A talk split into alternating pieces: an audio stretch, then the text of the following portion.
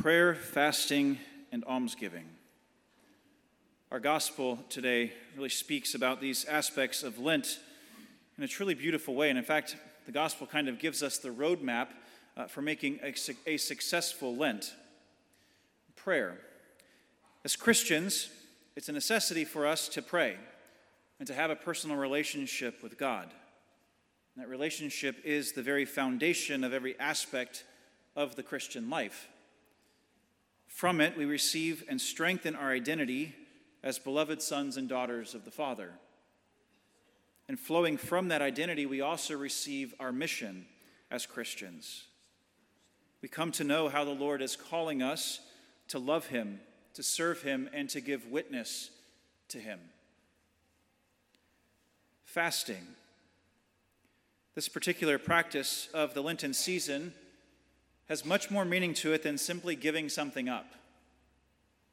We're called to examine our hearts and to discover the areas of our lives where we constantly turn away from God. And when we go to confession, what are the sins that we typically confess? We all have our favorite sins, those sins that we struggle and constantly find ourselves falling into. What might the Lord be calling us to sacrifice surrounding those things. Fasting is meant to help us to learn how to be better disciples, to grow in being able to control ourselves better, and to live more in line with the teachings of the church. Are we taking that seriously this Lent? Almsgiving.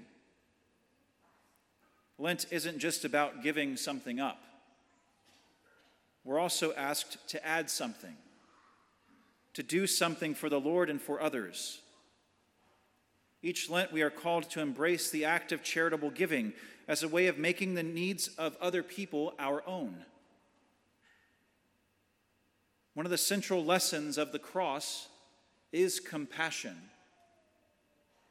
The heavy burdens we carry help us to appreciate the suffering in others. Sharing our material goods is often just the beginning of real Christian giving. We're also called to share our time tending to people in need. So, this Lent, what practical things can we do to unite ourselves to the sufferings of others and to the suffering of Jesus on the cross? Prayer, fasting, and almsgiving the keys to a successful Lent. A Lent which begins today with the celebration of Ash Wednesday, the beginning to what sometimes can be the lengthy journey of Lent. As we begin this holy season, let's take a moment today in prayer to thank God for all that He has done in bringing us to this point. Thank Him for the blessings that He has given to us. We should also take some time to reflect on what the Lord may be calling us to sacrifice, to fast from this Lent, and then make a resolution to do something as well. In what way is the Lord calling us to do something for others? In just a few moments, we will all come forward to receive ashes a reminder to us that we are fashioned out of the dust of the earth and will one day return to that dust. It's a call to us to take seriously our own journeys of faith. You will hear the minister challenge you to repent and believe in the gospel. Will we take that challenge seriously? Will we allow the Lord to show us the areas of our hearts that need conversion? And will we respond?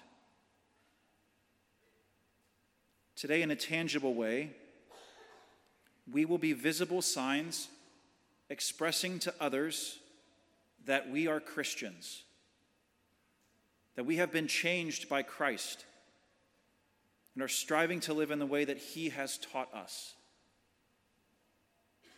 Let's rise to that challenge. Let's go out and show others that we are Christians, that we are those instruments that point others to Jesus. But not just today on Ash Wednesday,